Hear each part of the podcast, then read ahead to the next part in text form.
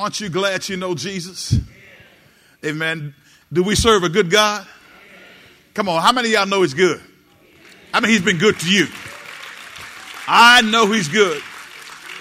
And so I praise Him and I lift Him up today. So we're going to, uh, in Mark, the 14th chapter, uh, we're going to begin our reading at verse number, I tell you, I go to. Do y'all remember? Huh? 1432? Okay, we're going to start reading there at Mark, the 14th chapter, verse number 32. Scripture text says, Then went, then went to the olive grove called Gethsemane, and Jesus said, Sit here while I go and pray. He took Peter, James, and John with him, and he became deeply troubled and distressed. The text says, He told them, My soul is crushed with grief to the point of death. Stay here and keep watch with me. He went on a little further and fell to the ground. He prayed that if it were possible, the awful hour awaiting him might pass by. The text says, Abba, Father, he cried out, everything is possible for you. Please take this cup of suffering away from me, yet I want your will to be done, not mine. The text says in verse number 37 Then he returned and found the disciples asleep. He said to Peter, Simon, are you asleep? Couldn't you watch with me even one hour? The text says, Keep watch and pray so that you will not give in to temptation. For the spirit is willing, but the body is what? The body is weak. Amen. Watch and pray. Everybody say, Watch and pray. Now, on today's uh, lesson, as we continue with our series, Preparing for Greater, uh, we've been dealing with great, getting ourselves equipped to be better in relationships, right? And one of the things that we talked about is the one another's that are giving in Scripture, and we're down to praying for one another. But as we get into this section of our lesson, remember we talked about knowing yourself first. Amen. Everybody say, know myself. In order to be relational, you got to know yourself. Amen.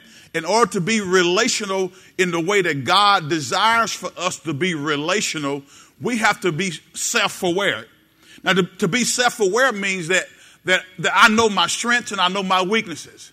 I know my shortcomings. I know, I know uh, where I'm, I'm, I'm, I'm, moving and I'm growing, and I know where I'm, I'm, I'm suffering and not being in the place that God wants me to be. Can I get a witness? All right, so as we begin to look at this thing, uh, knowing yourself is critically important because we said that any many times we're not good at relationships because we haven't dealt with the wounds in our own life, right? And we talked about those different type of wounds. But today I want to just touch on this piece right quick because we talked about the father wound, the mother wound. Uh, we talked about the all alone wound and the heart wound. And we, it's critically important for us to, to, to do a self evaluation to see where we are and what's causing us to be the way we are, right? How many of y'all will admit that there's some parts about you that you know got to be worked on? I need some hands raised in the house. There's some parts about you and me that we all know got to be worked on, right? And it starts with evaluating and understanding the wounds that we have that have, that affected us today because there are wounds that happen in childhood and young adulthood that are affecting our decisioning today. So one of the things I want to share with you this morning as we uh, get to know ourselves, because I think all of us, if we admit it, sometimes we have attitude, right? And again, attitudes, listen, attitudes are important. Everybody say attitudes are important. Here's what I've discovered wounds that are not properly addressed produce attitudes in us that will bring God's judgment our way. Let me say it again. It's on your outline. Wounds that are not properly addressed produce attitudes in us that will bring God's judgment. If you will, go back to the book of Numbers. So we started this lesson series on preparing for greater, looking at the children of Israel in the book of Numbers. Y'all recall our starting point? Now we've, we, have we've, we've had a, a, a circuitous journey on this, on this pathway to preparing for greater, right? But our example comes from, amen, the children of Israel, amen, as God was taking them to a place that He had prepared for them. He was taking them to a place that he had promised them that they would be able to, to, to thrive in a land that's flowing with milk and honey. But you Bible studiers know that even though he had it prepared for them, there was an entire generation that failed to reap the benefit of the promise that God had for them. As I told you before, God can have something for you, but if you're not prepared to receive it and to inherit it, you won't get what God prepared for you. Even though it's His will for you to have it, even though He would love for you to walk in it, but just because He has it prepared for you doesn't mean that you will walk in it. And we saw that in the book of Numbers, amen. Uh, go with me if you will. Let's, let's look real quickly. Uh, and, and let's, let's go to this, this, the 12th chapter of the book of Numbers. Numbers chapter number 12. And this, this is a familiar passage that we've, we've shared and studied with you. But let's go back and just refresh our memory because this, this, this entire generation, because of uh, their attitude toward God, amen, failed to inherit the promise. The text says here in verse number one of Numbers, the 12th chapter. Let's look at that right quick. Because I've discovered this that if, if we as a church body are not dialed in and focused on God's will and plan for our life, guys, we're not going to be the church that God called and ordained for us to be. Even though God has given us a, a, a mandate, has given us a, a, a, blueprint for reaching the world for Christ, we'll, we will not be effective in doing it if we're all messed up. Can y'all agree with me?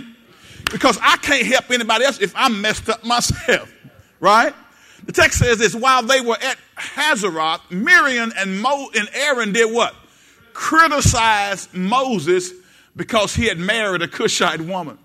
The text says, they said, Has the Lord spoken only through Moses?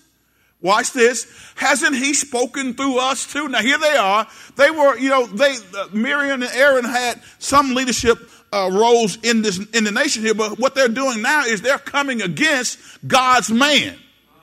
They're coming against God's man, and, and what we're going to discover here as they come against God's man, their attitude was off. Their attitude had gone astray because of some things that were in their heart. Their attitudes were not where they need to be because they hadn't dealt with some issues on the inside of them. The text says, uh, but says they said, "Has the Lord spoken only through Moses? Hasn't He spoken through us too?" But the text says, "But the Lord did what? The Lord heard them. The next verse, let's read. Now Moses was very humble, more humble than any other person on earth. Verse 4 So, so immediately the Lord called to Moses, Aaron, and Miriam said, Go out to the tabernacle, all three of you. So the three of them went to the tabernacle. Now, watch what the next verse says. Then the Lord descended in the pillar of the cloud and stood at the entrance of the tabernacle. He says, Aaron and Moses. Now, listen, when God calls your name out and there's an explanation point behind your name, you know you're in trouble. How many of y'all know you knew you were in trouble when your parents called your whole name? John L. Smith? You knew that something was going on, right? Aaron and Miriam, he called, and they stepped forward. Watch the text, and the Lord said to them, Now listen to what I say. If there were prophets among you, I, the Lord, would reveal myself in visions. I will speak to them in dreams. The next verse says, But not with my servant Moses. Of all my house, he is the one that I trust. Watch this. I speak to him what? Face to face, clearly, and not in riddles. He sees the Lord as he is. So why are now look at what look at what God says to Miriam and, and, and Aaron. So why are you not afraid to criticize my servant Moses? See, Aaron and Miriam, and we're going to talk about this later on in, in the coming Sundays because we're going to deal with attitudes. Everybody say attitude. Next Sunday, the Lord said the same. We're going to start dealing with the series attitudes we're going to dovetail into attitudes because you cannot be the person that God wants you and ordains you to be and to be relational if you have attitude. Everybody say, check your attitude. They had a critical attitude. So why are you, look at what God says, why are you not afraid to criticize my servant Moses? Verse number nine, let's read. The Lord was very angry with them and he departed. Now he, watch what, watch what happens next. Verse number 10, y'all know the story. As the cloud moved from the, above the tabernacle, there stood Miriam, her skin as white as snow from leprosy. When Aaron saw what had happened to her, watch what he says. He cried out to Moses. Now, Moses the one who they were criticizing. Moses was the one who said, you the only one that God talked to? What about us? He talks to us too. He says, Oh master, please don't punish us for this sin we have so foolishly committed. They cried out to Moses now. The text says what verse number 12? Don't let her be like a stillborn baby, already decayed at birth. Verse number 13, let's read. So Moses cried out to the Lord, Oh God, I beg you, please heal her. Now we know that God eventually healed her, but the point I want to get to this as we look at this thing, when we don't deal with the wounds in our life, it'll produce attitudes, amen, that are not God honoring. And the thing I want you to see through this text is that, is that God is concerned about your attitude in ministry. God is concerned about your attitude at home. God is concerned about your attitude at work. God is concerned about your attitude in the grocery store. God is concerned about your attitude wherever we go.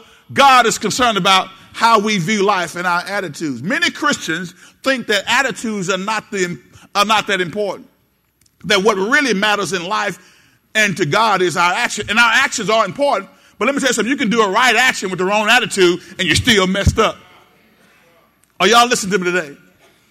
See, tucked away in the Old Testament journey from Egypt to the promised land is the most radical thing God ever did until Christ and the cross. Watch this. It's an action that lets us know for sure where attitudes are on God's list of priorities for our lives. Because again, you got to know yourself. If you're sitting here in this church and we've been going through this series preparing for greater, and we've been talking about how we as a body of believers have to become more relational, but our, our ability to be relational is being stunted because our attitudes are thrown off. We got to get it right. Because God, if God's going to use us, and He does use people to reach people, everybody say, God uses people to reach people. Say, God wants to use me to reach somebody. So if my attitude is thrown off, and then God can't use me the way He wants to use me because of the attitude, then I am stunting the church's ability to be a kingdom minded church that's, that's, that's causing change to take place in the community where I serve. Amen? The children of Israel, y'all recall the story, left Egypt and journeyed to the very edge of the promised land. They were there, finally ready to step into all the blessings and the joy that God had promised, and God tells them they're not going in. Here they are, had been in slavery for 400 plus years in Egypt, and God had delivered them, and it brought them through the wilderness, brought them through the Red Sea, and they're on the cusp of the promised land, ready to go in and to possess it. And God says, most of y'all that out here aren't going to go in because your attitude. Everybody say attitude. In fact, he tells them that they must go back into the desert and stay there until everyone over the age of 20 has died. Now think about that for a second. He had the land promised to him, Bubba. He, he said, This is your place. I did it just for you. It is yours. Every place that your foot treads upon, I've already given it to you. Go over there and possess it. But because of their attitudes, an entire generation failed to get in everyone over the age of 20 was going to die in the, in, in the wilderness. Now, that's, to me, when you look at it on the surface, these are God's people. God delivered them. God chose this nation to birth the Savior into the earth realm. But here God is saying an entire generation won't get what I promised them because they weren't prepared. And in particular, their attitudes, amen, put them in a position where they could not get what God had promised them. Now, to me, that's, that's, that's a radical move. What you saying? Why even deliver them if you're not going to let them go in? Well, let me tell you something. Again, when God has something for us and he, He's trying to take us to that, we have a part to play in getting what He has prepared for us. Now, now, now, think about this for a second. Listen to me very carefully. God never gets angry without a good reason. Are y'all listening to me? He doesn't just lose it and then wonder what happened like some of us do. So there must be a very important lesson that this radical move was intended to teach us so that we can know ourselves. Apparently, the other writers in scripture, amen, thought the same thing that it was very important because almost every one of them refers to this incident of the wilderness experience either directly or indirectly. It's referred to over and over again in the Psalm. Go to Psalm 95 with me right quick. Psalms 95, verse 8 through 11. It's referred to in the Psalm over and over again. It's referred to in the prophets. It's referred to in the Gospels. It's, it's referred to in the epistles. When you go into the New Testament and look in 1 Corinthians, the 10th chapter, verse 5, and Hebrews, the 3rd chapter, verse number 17, this wilderness experience is constantly being brought up. And three separate times, it's referred to in the book of Hebrews. Three separate times, this wilderness experience is brought out. But look at what, every time it says this very same thing. The Lord says, don't harden your heart as Israel did at Meribah as they did at Massah in the wilderness. Next verse. For there your ancestors tested, watch this, tested and tried my patience, even though they saw everything I did. Now watch this. They already knew what God did. They knew God delivered them from, from slavery. 400 plus years of slavery. They already knew that God, amen, when the, when the mountains on every side, Red Sea in front, and Pharaoh's army coming from behind, they, they there and they saw the Red Sea parted and they went across on dry land. They saw the miracle. They saw manna being rained from heaven to feed them every day. They saw the, the, the pillar uh, of cloud by day to cover them to, as they walked and had a cool journey. They saw the pillar of fire by night. They saw God's miraculous work, yet they still rebelled. Look at what the text says. For 40 years I was angry with them, and I said, They are a people, watch this, they are people whose hearts turn away from me. They refuse to do what I tell them. Now watch this. He says, they are people whose what? Hearts turn away from me. They refuse to do what I tell them. Next verse. Come on, read it with me quickly. Says, so in my anger, I took an oath. They will never enter my place of rest. That story is repeated throughout Scripture, Old Testament Scripture. It's, it's repeated throughout the New Testament to remind us of what God thinks about, amen, uh, his people when they refuse to trust and believe him. It's referred to over and over again, over and over again in scripture. Bottom line, it's this story, this, this, this writing of what happened to God's people, this event, amen, this Old Testament event that everybody was talking about was it's, it's, it's designed to give us and to teach us how not to do a certain thing. Amen. All of God's people, all the way through the writing of the scripture, were thinking about this wilderness journey, amen, and the subsequent death, uh, death of a whole generation of God's children. This is a message that was meant to be emphasized, but for some reason in today's church uh, world, uh, it, you know, we kind of, uh, you know, we, we read over it and we see it in Sunday school, but we kind of gloss over it.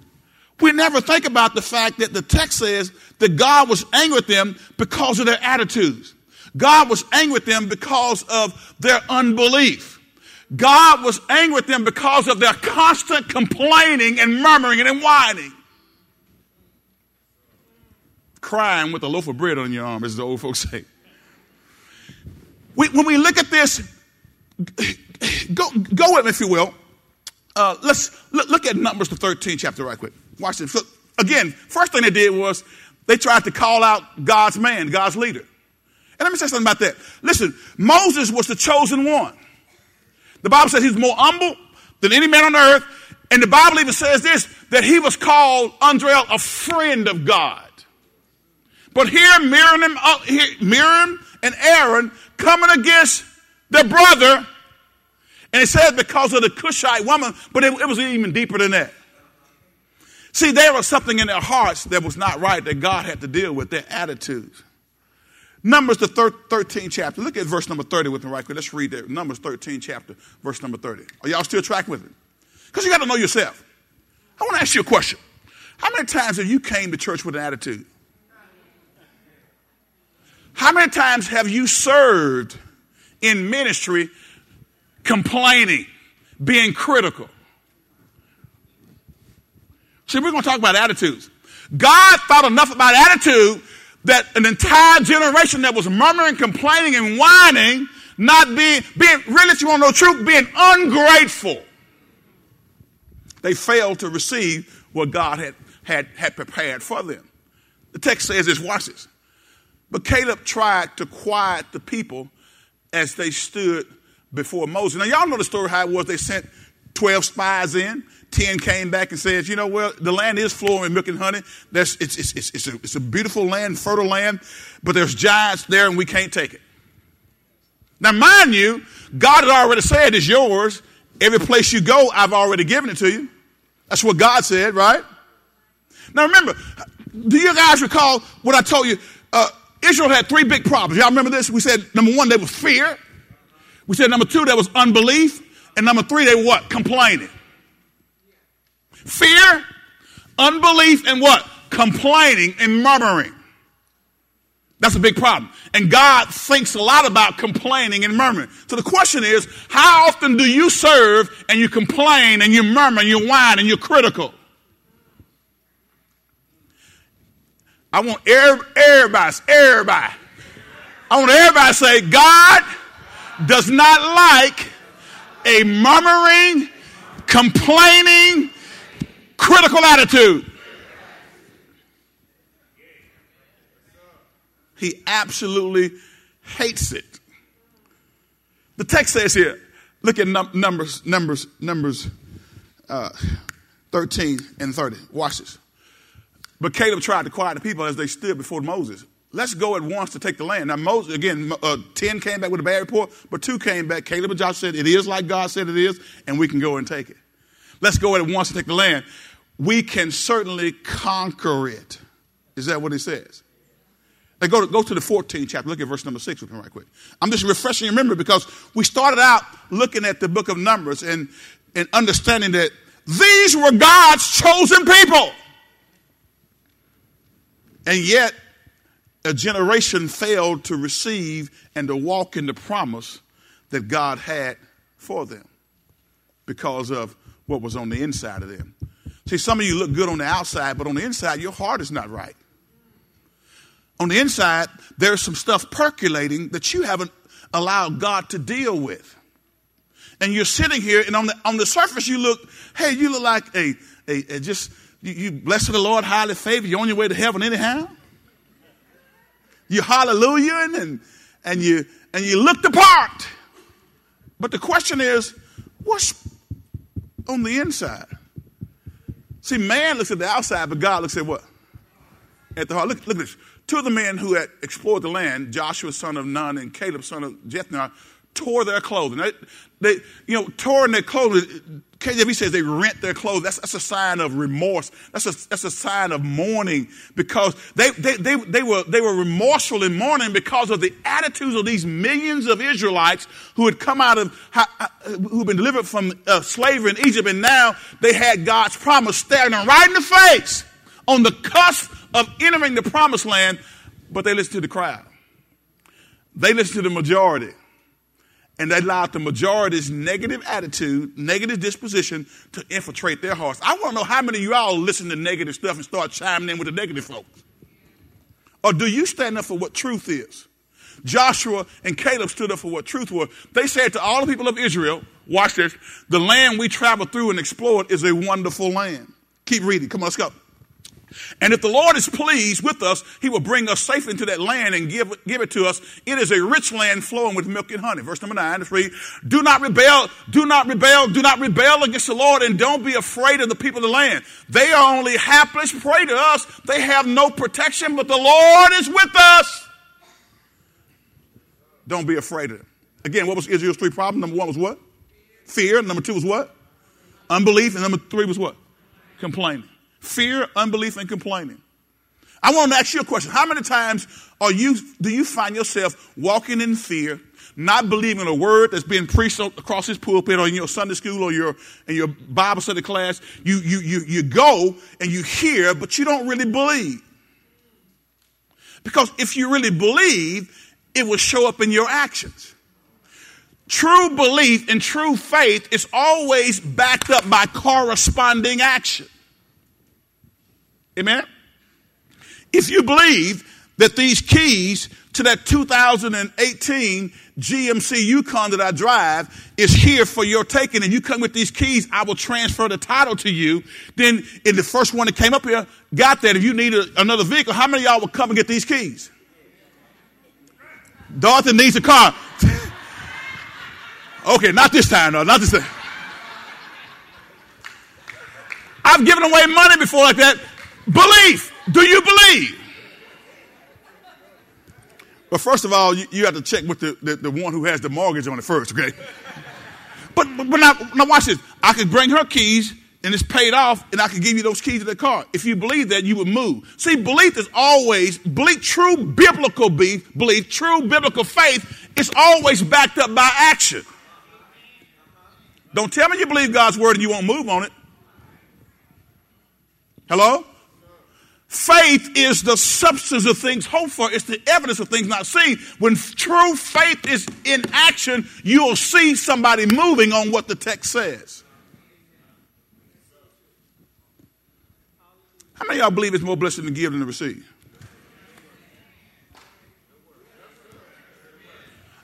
I said, how many of y'all believe that it's more blessing to give than to receive? Well, how come uh, more people aren't giving?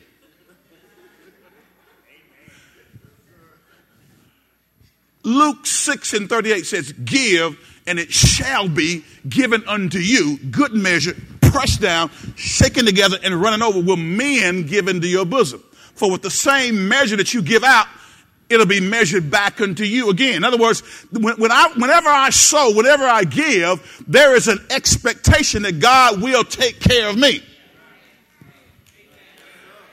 Now, if I truly believe that, then I will not have trouble releasing when God says, give. That's if I truly believe that. If I'm just if I'm just mentally assenting to that, then when it's time to give or when it's time to bless somebody, I'm going to hold on to everything I got because I don't think anything is coming back to me. True belief is always paired with corresponding action. I said true belief. Now watch, watch, watch this. All right, so I got to keep moving here. So they had they had a problem. Okay, so if, if you go skip down with me to verse number uh, uh, uh go to verse number thirty one in this very same book of Numbers, the 14th chapter. Y'all still tracking with me? Attitudes. See, knowing yourself involves knowing your attitude, knowing where you are at this state in life. Because, see, here's what I discovered people will be in church but they're there physically, but they're not connected spiritually. People will even work in ministry, but are not really connected to God. And eventually it shows up in their action, it shows up in their attitude, it shows up in what they say with their mouths. Watch what the text says here. Because again, they didn't believe God. They fear, unbelief, and complaining. And, and again, I told you this, this account it's referenced all throughout Scripture. First Corinthians talks about the fact that it was written for our admonition and for our instruction. God allowed it to be carried on in, in the different books of the Bible so we can look at this pivotal point in the life of God's people. It was so pivotal that God had it repeated over and over again. So I believe there is something that we got to learn from this. Something we got to learn from it. The text says this You said, this is God talking to his people. You said your children would be carried off as plunder. Well, here's what God said I will bring them safely into the land, and they will enjoy what you have despised. Now, watch this. Look at what God says. God says, I will bring them, talking about your children, you all you old adults, anybody 20 years and over. He says, you said your children going to be carried away as plunder. They, they, were complaining and whining, and they're whining and complaining. They kept saying, Well, we ain't going over there because they're going to kill us and take our children.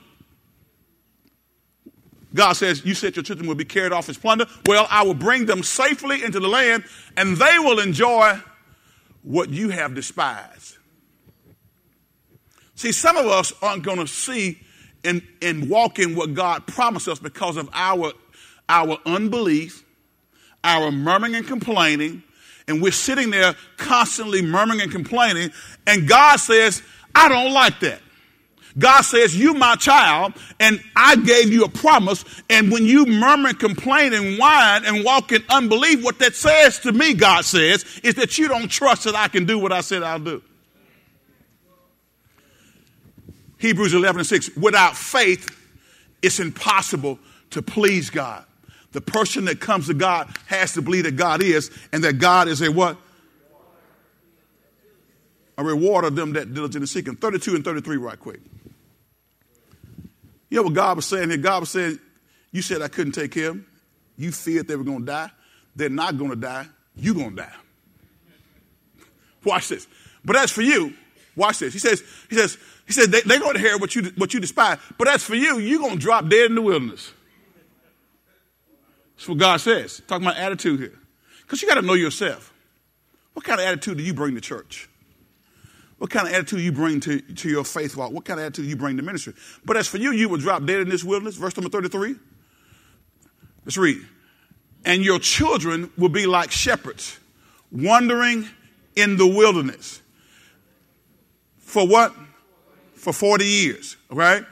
In this way, they will pay for your what? Faithlessness. They will pay for your faithlessness until the last of your lie of, of you, until the last of you lies dead in the wilderness. That God said, all of y'all gonna die in the wilderness because of your unbelief, because of your critical attitude, because of your complaining attitude. You didn't trust that what I said was true. The problem was the people's murmurings, guys. It's no different today. God hasn't changed what he does about murmuring. He judges it. Look at next neighbor. God judges murmuring and complaining. So if we decide to live like the Israelites did, then God will treat us like he treated them. Or if we choose murmuring as our lifestyle, then back to the wilderness that we go. You say, well, brother pastor, ain't no wilderness around here. I live in the city. But I ain't talking about a physical wilderness. Now, some of us live in the country but that's not what we're talking about. See, a, a, a, wilderness for us today, God doesn't just thrust us into a physical wilderness anymore, but He does cause our lives to become just like a wilderness, a desolate, dry place. Some of y'all sitting there right now in church, but you're dry. You're in church, coming faithfully, but you're dry. You're desolate. There's no hunger for the things of God because you never pick up your Bible. You never really hunger for the things of God. You're in a dry place right now. You don't really have a prayer life. You only pray when you need something. Everybody say that's a desolate place. Because you and me, and any of us who, who murmur and complain, will find ourselves not being connected to the God who says, I'm here and I can do exceeding abundantly above all you can ask or think through the power that works in you, but you sitting here complaining and murmuring and whining about stuff. Are y'all listening to me? Bad attitudes are what make life a dry, hard, joyless experience. So, so five important questions you need to ask yourself, and I need to ask myself, and all of us need to ask ourselves. Number one is, are you open to considering what the Lord has to say about changing your attitude? Are you open? Some people are not open to God and what God has to say about them. And I, I don't want to ever be guilty of, of not being opening to hear what God has to say to me about me. See, the problem that most of us, most of us like to hear what God got to say about somebody else. But God says, I want to deal with you. Because until you know yourself, until you know where you stand, until you're honest about the fact that, hey, I'm a complainer, I'm a murmur, I'm a whiner, then God can't help you because you always think it's somebody else, it's their problem. They're the reason why I'm the way I am. No, what about you? So are you open to considering what the Lord has to say about changing your attitude? Number two, are you willing to be changed? Listen to me very carefully. If change was easy, everyone would be doing it. Huh? How many of you have ever tried to change your eating, eating habits before? Can we all just come, come before the altar right now and just testify? You said to yourself like I said to myself. I said, Self, leave them ribs alone. I said, Self, skip that, uh, skip that, uh, uh, uh um, that bread pudding, that bistro to go. Anybody know what I'm talking about? Self, I know Mama Kirks and, and, and your wife peach cobbler is good to the core. But this coming Christmas, skip the peach cobbler. Any of y'all ever told yourself that before? And then when you first tell yourself that, self will psych itself out and say, yeah, I'm going to do it. Until the aroma of the peach cobbler comes out the oven. Until the, the smell of the, the baby back ribs that, are, that have the flavor all the way to the bone and the meat falling off of it, this hickory smell, and you just goes in your nostril, and all of a sudden, self forget about what self told self.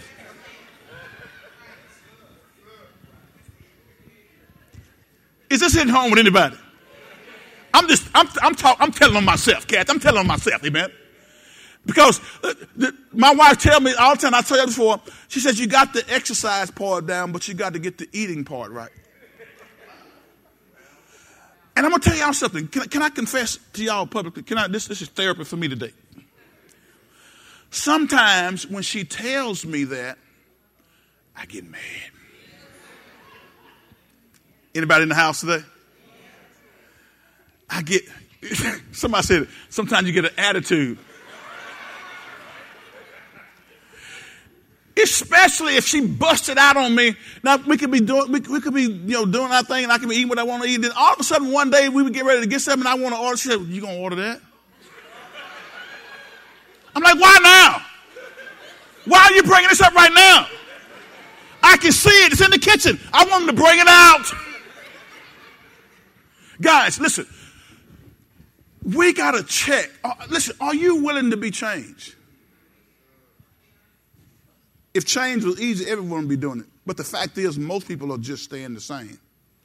So much so, listen to this, so much so that we are generally skeptical about people who say they change. Now, you, you, let, you let, let one of your family members or somebody you know get saved. They were selling drugs last week, but now they say they saved. Let me give you a perfect example. How many of y'all have had your judgment or determination on whether or not Kanye West has actually changed or not? How many of y'all have had discussions about that? Let me, let, can, I, can I give you some Bible? I'm going to give you Gamaliel's advice of what you should be doing because we sit here and I, I, I don't, listen, that ain't even my, it, it ain't even my job to, to, to, determine whether or not he's sincere, whether he's been changed. But go to, go to Acts the fifth chapter because we'll sit there and we'll do that. And I'm going to tell you something right now. There are some folks when you got saved were thinking, I don't know. You remember what she used to do? Remember how many men she had? She changed. Oh, do you remember what he used to do? Get sloppy drunk at the parties, and now he's talking about he's serving the Lord. You remember when he was flirting with you at, at work? Remember when he did this? Is he really changed? See, Watch what Acts the fifth chapter says. And Gamaliel gets some, go to verse number 37, I believe that's where I to start. Acts chapter 5, verse number 37. Watch, here's what I would tell you when it comes to that type of thing. Because change is, change is, we, we see it so rarely sometimes in, in, in people's life. I mean, real, radical, godly change that we are skeptical when people say, I've changed. After him, at the time of the census, there was Judas of Galilee. He got people to follow him, but he was killed too, and all his followers were scattered. Um, 38, 38, 38. So, so this, this is Gamaliel talking. He, Gamaliel is, a, is, a, is a, one of the, uh, the uh, uh, one of the uh, uh, Pharisees, and he's sharing. He says, "So my advice is this." Now these were these were God's servants who were who were who were, who were affecting radical change in earth. He says, So my advice is this leave these men alone. Let them go. Watch this. If they are planning and doing these things merely on their own, it, it's going to soon be overthrown. If folks are just doing stuff to get their name recognized or they just doing it so they, they can be called, and if they ain't called, they mad because they're not called and their name is not being called and put in the spotlight. If they if they doing it for the wrong reason, it ain't gonna last. Come on. Ladies, let me tell y'all something.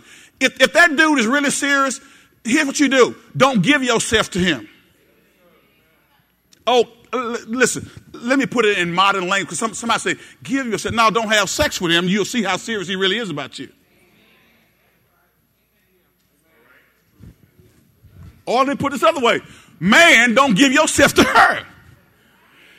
and keep yourself until marriage, like the Bible tells us to do, and you'll see whether they're really serious. Sisters, all my single ladies, single ladies, that's, that's widow, divorce, and all y'all.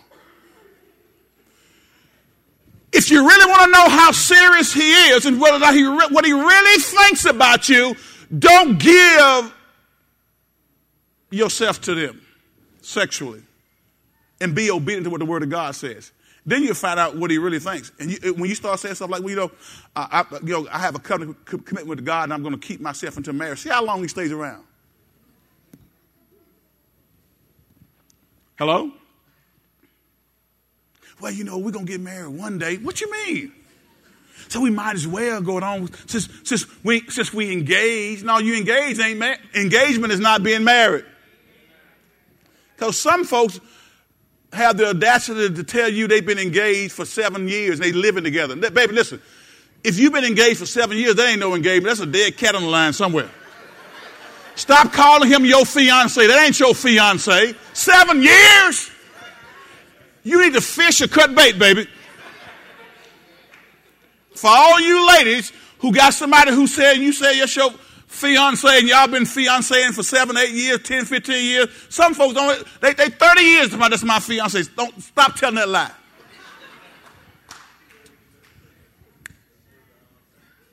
Keeping yourself. So, watch this, watch this. So, so he says, so, so my advice is lead, leads me along. Let them go. If they are planning and doing these things merely on their own, it will soon be overthrown. Is that what he says? Look at 39. Watch this. But it, if it's from God, you will not be able to overthrow them. You may even find yourself fighting against God. So, how many y'all are fighting against God? Because sometimes we don't know what we think we know. If somebody, if it's of the Lord, and there's genuine, if they genuinely have the right attitude and right approach toward ministry, then you, you it, it, will bore, it, it will bore itself out through the test of time. I'm not so interested in fly by night stuff that pops up and get all exude, exuded and all excited because it's not trends and what's popular that, that's that what God is into. God is into what's in line with His Word. So, so quit talking about other ministries. If it's of the Lord, it'll prosper. If not, it won't. Amen. Quit talking about other Christians. Amen. Focus on yourself. Say self. Start examining self. Now, guys, listen. After pastoring for 30 years, I've come to this realization. I can assure you that people don't change most of the time until they know for a fact that their thing ain't working anymore. Life change can never begin, I believe, until some circumstance brings you to the undeniable conclusion that your way, your course, is taking you somewhere you don't want to go. Sometimes, unfortunately, it's a tragic event or it's a relational breakdown. Somebody get divorced, somebody has, you know, something tragic happens, somebody dies. And sometimes, sometimes it's a profound internal emptiness, or sometimes it's a devastating personal failure that causes you to change. But most people will sit there in that chair, hear word, but they will not make change because they're used to doing life the way they've always done it.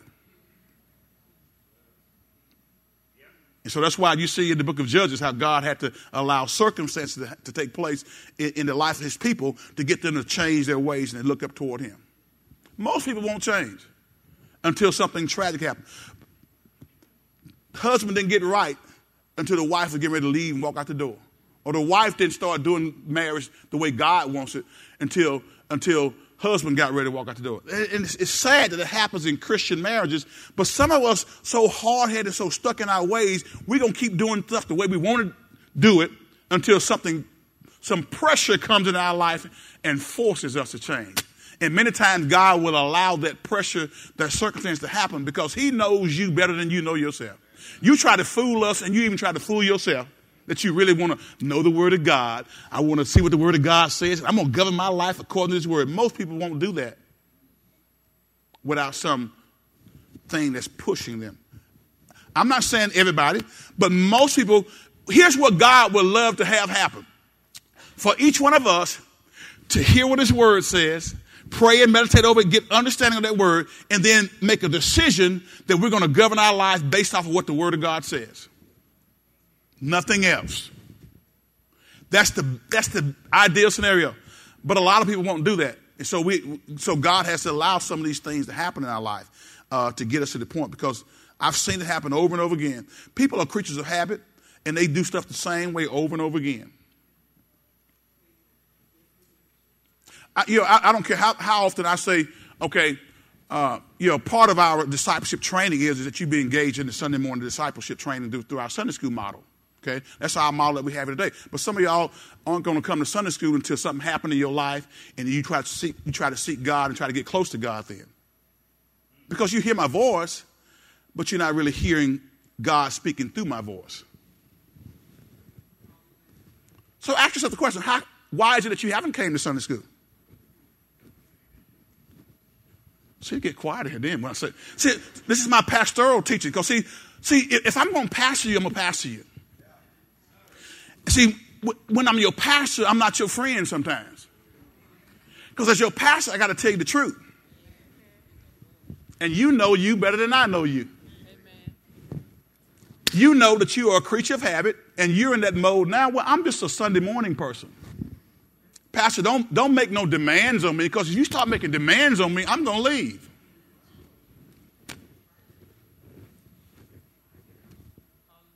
So, do you want a pastor or do you want somebody to just tell you something to make you feel good all the time? God said, I'm going to give you pastors after, after my heart who's going to feed you with wisdom, knowledge, and mind. So just something simple as that. So it got real quiet because all you non-Sunday school folks now think I'm talking about you. But I'm not talking about anybody individually. Because I got to say that because some of y'all are real sensitive. And see, as a Christian, you got to grow some thick skin as a believer, if you're going to grow, you got to have some thick skin because sometimes somebody's got to tell you about yourself and it's going to be information that you don't want to hear, but it's good for what ails you. Can I get one man? All right. So as your pastor, guys, I'm telling y'all, I've been here 30 years now. And, and, and, and uh, so 30 years, you know, that's a long time. Isn't it? So if you don't know I love you by now, you probably ain't gonna know that I love you. If you've been here 20 years and, and think that I don't love you because I tell you the truth, then there, there's a serious problem. As your pastor, I'm gonna preach the word to you. Now, if you, if you want a pastor who's gonna just sugarcoat it and not just be direct like I am sometimes with you, I'm direct because I love you. People who love you will speak the truth in love. Amen? Are y'all still with me? Are, are you willing to change your man? I'm, I'm, running out of time. Are, are you willing to change your attitude? Attitudes, listen, attitudes are patterns of thinking formed over a long period of time. You can't change your attitude in a few minutes, but you can admit the wrong ones and decide to begin working on the right ones. If you've been thinking a certain way for a long period of time, it's going to take it's going to take the Holy Spirit. Now, God can God can do anything. The Holy Spirit can come in if you if you'll yield yourself to His will. Then He'll come in and He will take up His His rightful place, His preeminent place in your heart, and it can begin to change the way you think about life. But you got to be willing to, to yield yourself. This incident in the book of Numbers had everything to do with the attitude of the people, and God called them out on it, and God judged them on it. Are y'all with me? He judged them on it. Are you willing to change your attitude? Next question. Are you willing to focus exclusively on your attitude? Are you willing to focus exclusively on your attitude. The problem that many of us have is that we want to focus on the other guy instead of ourselves. I tell every married couple who I talk to, stop complaining about your spouse and start letting God deal with you about you.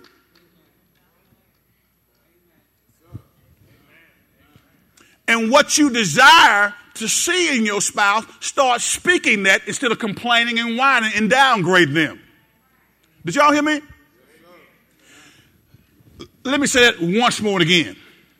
That which you desire to see, start to speak those faith filled words. Start saying, You are a man of honor. You are a man of integrity. I thank God for you. You, you, you, I'm, I'm blessed to be married to you instead of whining and complaining about him or whining and complaining about her. Can I get two amens? I need, I need two more because I, I, somebody needs to hear this. See, listen, listen. We, we what I say? Are you willing to focus exclusively on your attitude? when I say that, I understand what I'm talking about. I know that there are, time, there are times where counsel has to come into play. Because if, if you're at an impasse, you need an independent party to speak into your life. And if you come and hear that independent party speaking into your life, like your pastor or, a marriage counselor or a professional counselor, don't go to go, go to counsel and then ignore everything that the counselor says. You're wasting the counselor's time as well as yours. I said all the time, why go to a financial counselor and then ignore everything that the financial counselor tells you? Keep your butt at home. Say that appointment for somebody who's going to do what they've been taught. And that don't sound right when I say keep your butt at home, but I'm saying it like that. Keep your behind at home. Because you're wasting your time sitting there and they, they, they, they putting a plan in place and you bust that plan in the first week because you went to Outback Steakhouse five times that week. And your budget called for you to eat out once that week. But your habit has been blowing your money eating out. If the Lord don't help me, ooh, I can't stand the storm. Uh, do, do, do I have anybody here? If the Lord don't help me, ooh, I can't stand. I need some old school folk who know how to throw some hymns up. If you're talking about Jesus, ooh, Leroy, he's a friend y'all, we got two minutes. If you're talking about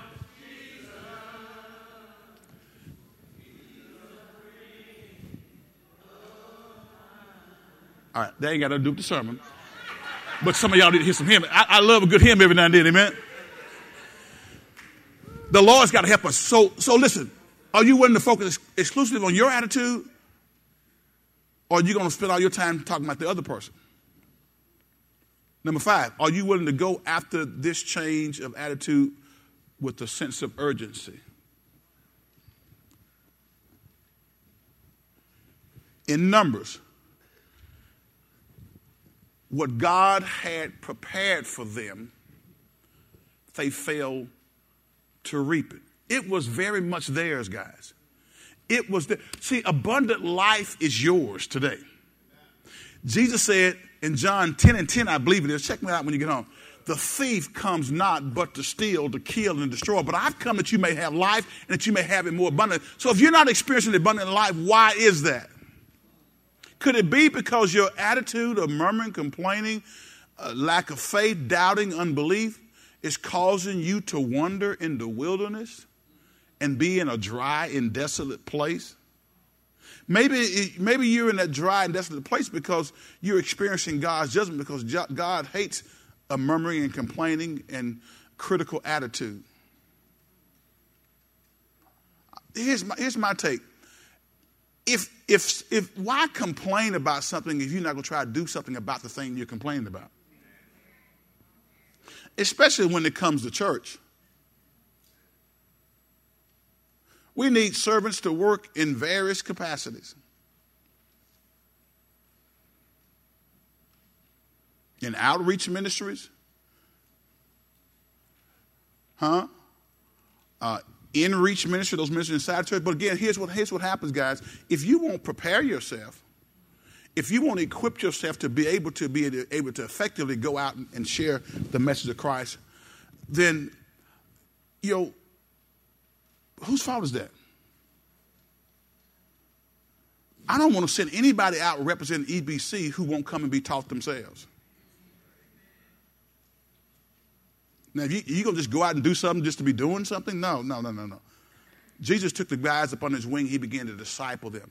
And part of the discipling process is we got to be taught, we got to learn, we got to get strategy to go out into the world to be able to be that light and vessel that God wants us to be.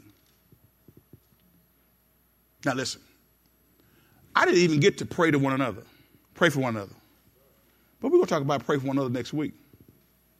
So you can hold on to your outline. We're coming back to it. We're going to talk about pray for one another, and we're going to talk about be kind to one another. We talked about being kind to one another in Bible class.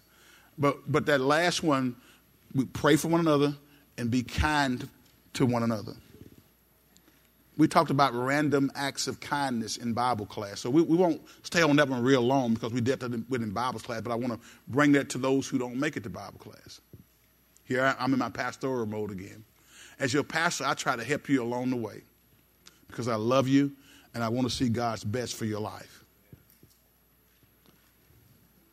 In Numbers, the children of Israel failed to get what God had promised for them because of fear, unbelief, complaining. Their attitudes were off base. Check your attitude. What is your attitude toward ministry? What is your attitude towards your family? What is your attitude toward your place of employment? Anybody here that's getting a check, a paycheck from your place of employment, employment, you owe it to that place of employment. I don't care if it's a job that you don't want to do for the rest of your life, that's cool. But while you are where you are, Bible tells us we got to work heartily as unto the Lord. How many y'all go to work complaining every day? Hello? How many y'all go to work complaining at least two or three times a week about your job? It would be better for you to change jobs than to go there two, and th- two or three times a week complaining about what you're doing. Because the Bible says the Lord heard them. He heard Miriam and Aaron complaining about Moses. God heard them complaining when they were on the cusp of the promised land. So if you're going to go to work at a place and complain about the people and the place and the work, it is better for you to go find something that you can do and not complain than to keep going there, getting the check and complaining because God is watching that. And you can't get, you can, God can't take you to where he wants to take you when you're not doing his will. Look at neighbor, say, neighbor, check your attitude. Every head bowed, every eye closed. Father, we thank you and praise you for this divine opportunity. You are God.